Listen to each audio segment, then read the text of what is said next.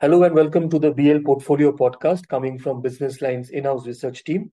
At BL Portfolio, we slice and dice stocks, mutual funds, insurance, and other financial products, as well as give you sound ideas to manage your money. I am Kumar Shankar Roy, Senior Assistant Editor.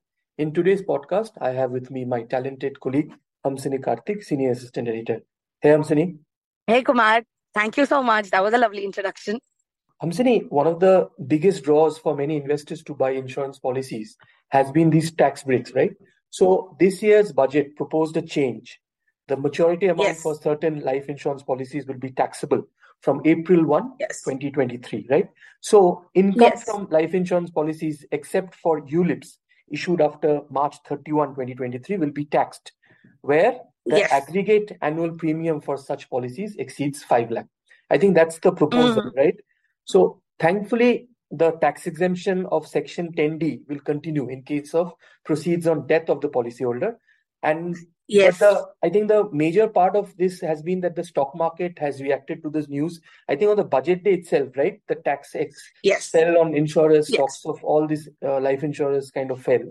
So uh, Yes. we've been reading about this and we've been seeing that broadly there is kind of a talk that this the strong growth you know in these non-par products which the insurance uh, Yes. industry kind of terms them right so they have probably Mm. dented and uh, the cap of 5 lakh is applicable to all life insurance policies across so it may deter individuals from purchasing additional policies if they have exhausted Yes. the limit with the primary insurer Absolutely. so, without further ado, since our listeners will know this part of it, so we would want to know what will be the impact for it, how the insurers are going. But before we do that, I want to tell listeners, Yeah. Hamsini has written a very comprehensive deep dive article on this subject.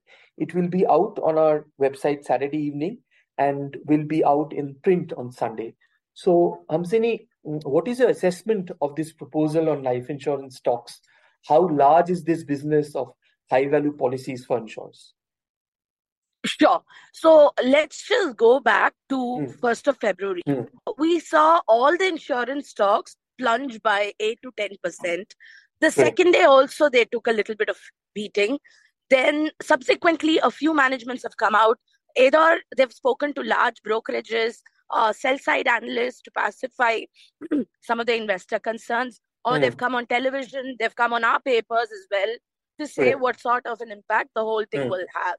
Mm. But it's very interesting. Usually, when companies come out and say that, you know, we will not get hurt so much, the Mm. markets do tend to believe them. But in this case, the Mm. markets are discounting the positive commentary of whatever the insurance heads are putting out. Let's look at insurance products, how they are sort of showcased to customers Yes. in India, when you talk to an agent, when you talk to a banker partner, Hmm. like uh, ICICI Bank for iPru Life or HDFC Bank for HDFC Life and so Correct. on. Correct. The conversation would largely be that, sir, why don't you take this policy? इसमें आपको tax benefit भी मिलेगा. ठीक So as much as companies tell us that you know people are taking it for their own protection for their own life cover as mm. a hmm. savings option and so on and so forth the primary selling aspect as far as insurance is concerned is tax cover right Yes. Yes. now how do we intrinsically uh, arrive at this 30 to 35% of Mm. products that is sold by insurance companies Hmm. are done in the months of Jan, Feb, March. We call it JFM in JFM. uh, colloquial parlance. Yes. Yeah, right. Mm. So this JFM sales is still a very important component for insurance companies. And Okay. JFM is typically a period that is linked to tax ops, you know, yes. tax advantage related. The last minute planning, what whichever we do, yeah. up, you, we use uh, insurance, we use some mediclaims, this, that, and get it done, right? True, true. So, true.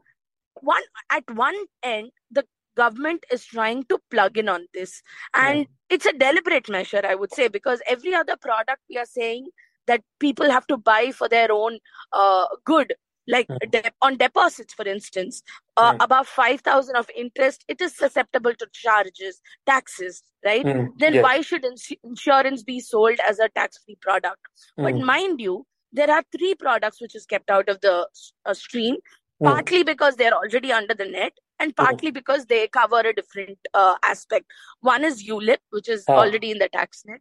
We have annuity products, again, which is in the tax net, and Mm. protection upon death is tax free. That Mm. remains as such. Mm. So, what are the products now which will come under the tax net? That 5 lakh aggregate cover. We're Yes. talking about participating and non participating products. Yes. These are called as traditional plans, right? Mm. Mm. Mm. Because they cover a large part of savings and a small part of protection. And by protection, I mean life cover. Yes. right? Yes. So, for across companies, these traditional products would somewhere account for 40 to 45% of their uh, premium, total APEs or total annualized uh, premium equivalents in a year, Mm. right? Mm. Now, come to what is its contribution on a new business basis. Mm. And this is the metric which the uh, market looks out for because it also tells us tells us the potential growth that a company has. When you look at it from that aspect, it is around 60 65% of VNB or value of new business. Okay. And there is where the entire market fear is. Like I said in the initial part of the conversation, Yes. stocks did see a little bit of rebound, but they didn't take the commentaries from whatever the companies gave. Mm. And that's because increasingly VNBs are tending to flow from these sort of traditional products, right? That's one okay. part to it. Mm. Mm. Now, what will the implication of both be on the financials of the these life insurance yes. companies, Correct. right? If we look at that, most of the companies are guiding for, you know, a 10 to 12 kind of a decline in top line. Okay. But let's be a little more cautious, right? Mm. Because the whole process would involve some amount of recalibration, reorientation in the manner in which business is done, and so on and so forth. True. And True. therefore, it would be safe to assume, Kumar, that Mm. the lost top line, at least in the immediate fiscal, that is FY24, when this scheme comes into motion, Mm. could be as high as 16%. Because there are players like HDFC Life, Max Life, Mm. and LIC. LIC Mm. has the highest share of you know participation in non-par products. Hmm. 63% of traditional products account for its total APE. So because it has a lion's share in the business, LIC may be most impacted, right? Then Hmm. the next in the pecking order would be HDFC Life, followed Okay. by Max Life. So Okay. for these companies, I would expect that the the hit on the top line or the revenue will be much higher, significant, very significant. And it's also that you know when when you're when you're talking to agents when you're talking to your distribution channel it's Hmm. not so easy to flip from one strategy to another there's Yeah, a lot true. of you know yeah because uh, there is a certain way in which they've approached customers now they have Mhm. to first a couple of months will go in just ensuring that they are reoriented to the new way of marketing Hmm. and a few more months will go in ensuring that the reoriented method of marketing is yielding money for the company right so net net we're talking about one year of earnings hurt here So, Acha, what happens this uh, very high impact on top line? How does it translate to the bottom line level? What uh, is there any color that you can give us there? That's a very fair question because uh, technically, uh, uh, a 10% top line uh, hit must be equivalent to a 5% or a 7% bottom line hit as well. Here, we are not percolating to bottom line for two reasons, right? Mm. Because one, there is an assumption that protection will increase. Okay. The share of protection will increase. And this is, I wouldn't say this is the objective why the government did whatever it is doing, but uh, ultimately the government is looking at, you know, making insurance not an elitist product or not a HNI product, but a product for mass market, right? Which means that ticket sizes will come down, which means that the reach will increase and so on. The good part of protection increasing is that protection has the highest margins. 80% and above is what protection offers to an insurance company. In protection, if sold well or packaged very well, all the costs are typically recovered within one and a half years to two years of launching a certain product or acquiring a certain customer. And these are long tenure products. They tend to have a 20 year, 30 year kind of a premium flow, right? So it's a highly profitable business. And mm. therefore, the presumption is that although there will be a top line loss, and mm. in the immediate uh, uh, second order, a little bit of a margin sacrifice, maybe mm. in the ballpark of 100 to 150 or even up to 200 basis points to begin mm. with in FY24. Mm. The impact to the bottom line may not be so much because okay. we're assuming that a part of the top line loss would be uh, compensated by a slightly increasing share of protection, which will uh, somewhere cushion margins because we're talking about a differential of 35 and 80. So what we foregone in 35% as, as traditional products, we're mm. compensating that with 80% plus margin with a okay. tradition uh, with a protection product, a retail okay. protection product. Okay. Right. So mm. therefore, the net net impact on the bottom line may be about five seven percent, or even a little less than 7% that is that is the estimates for now i don't think warrants to take a very uh, uh, negative stand as well right now because hmm. we're talking about companies like iPru life hdfc life uh, and uh, sbi life LIC also, who weathered so much of changes in this industry.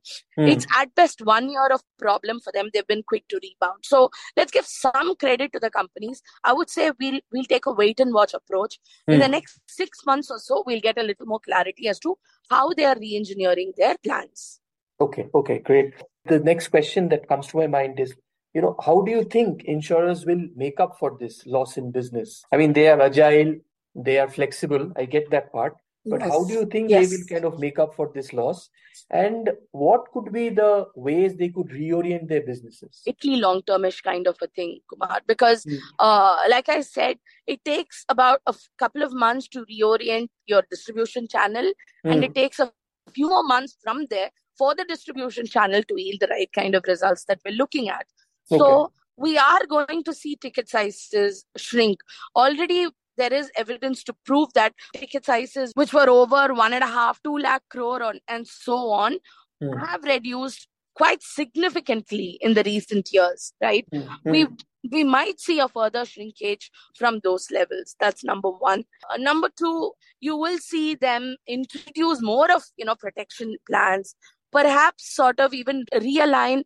how much they want to do as savings and protection even within the traditional businesses mm. and accordingly you know sort of even uh, change their actuarials a little bit because that's the fundamental when it mm. comes to selling insurance products to suit the requirements of customers going forward from April 1st. Mm-hmm. Uh, Hamsini, this protection side of the business is, uh, I mean, equally profitable, if not more profitable. Then, if yes, so, why have insurers not focused on that part and they focused on this high value policies. Because is it because oh it's a fabulous question. It's a very good question and i was waiting for this. So there are two things here again kumar. So one the insurance stocks are sold to investors basis a theme of under penetration we're okay. often told that oh india is a country of underpenetrated insurance uh, uh, products Therefore, this is a sector that will go phenomenally because people will take insurance. They will eventually learn the value of life and so on and so forth. Right. And the second thing is that what is actually happening on ground is mm. there is a little bit of lazy insurance that's happening. And mm. what I mean by lazy insurance is that we're told very often that we sell what people want. Yeah. But people also end up taking whatever the companies market well right true, true. it's a uh, it's a it's a two way street that sort of uh, works out here for a very brief period for about a couple of months starting from april to let's say at best june july or august of 2020 mm. we mm. saw a surge in uh, uh, premiums towards protection plans because that was the onset of covid, COVID. people yes. were very scared what's going to happen and so on mm. but the whole trend fizzled out very quickly. And there is one more reason why it did, because that we saw the start of low interest rate regime set in by then, you know. So it made the whole environment very, very easy and simple for companies to Hmm. sell a mix of protection and savings, wherein the savings component was a lot higher because we were pitching it in as a, a product which would boost their uh, investment profile, and the uh, protection component was very low, at best 20% or so. Hmm. right? Hmm. So after the initial surge that we saw, this Hmm. suited people because they were getting tax benefits, they were getting a better return on investment compared to FDs and so on, Hmm. right? So this lazy insurance has been what driving the value of new business for a very long time. Okay. Remember, we started the conversation saying that VNB is being generated about 60 65% by Yeah. traditional products. True. This is what we meant at that juncture, right? Now, unfortunately, as much as protection and under penetration as teams are being constantly pushed by insurance companies, Hmm. There is a little bit of, uh, let's say, a double standards. They Okay. try to make insurance a very attractive business, taking the under penetration theme, but very rarely is our companies focusing so much on protection and protection related penetration.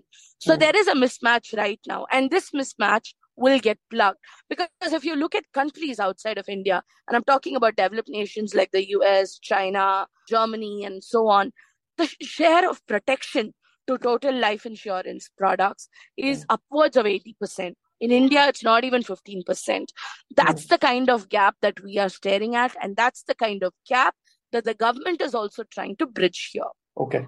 So this uh, focus on protection, that is the term plans and as it, I mean, those kind of products, is this uh, best for the long term? I mean, is this It the is. way then then the then the industry kind of reorients itself?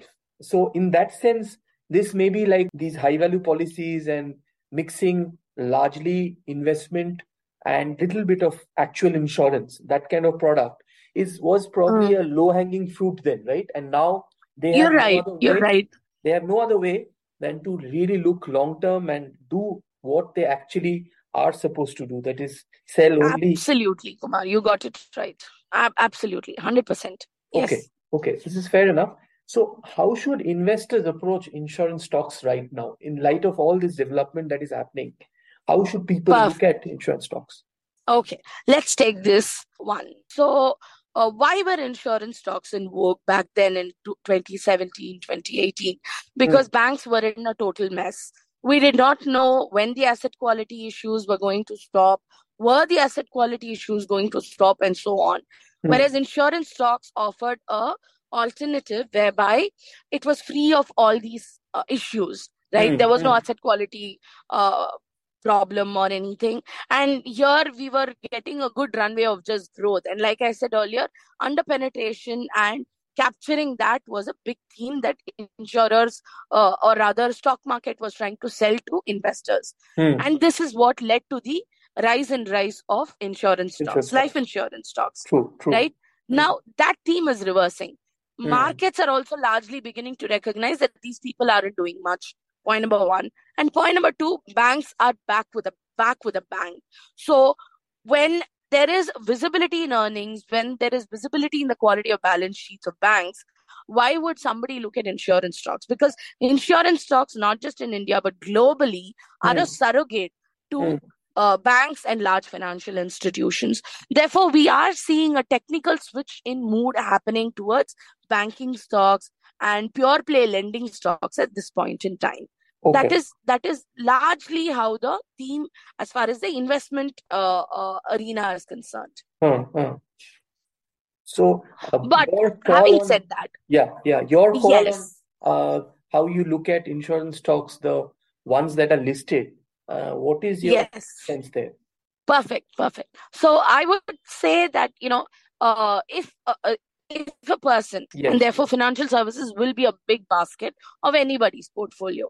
Hmm. If you've exhausted your kitty of uh, stocks and banks, NBFCs, and so on, uh, like I said earlier, the surrogate will be to look at life insurance stocks. Hmm. Within LI, my order of picking would Hmm. be iPru Life, largely because it's still attractive in terms of valuations, and Hmm. to some extent, it's also shielded from uh, these sort of uh, complications that the budget is going to throw up because uh-huh. its share of uh, traditional products is a lot lower compared to others.